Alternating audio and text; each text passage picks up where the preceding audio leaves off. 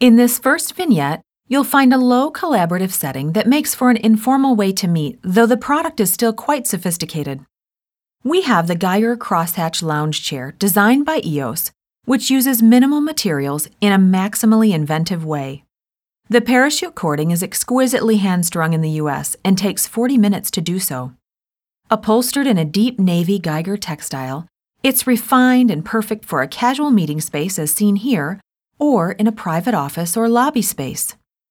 As you can imagine, a light and playful pattern textile would completely change the look and feel of this piece and setting.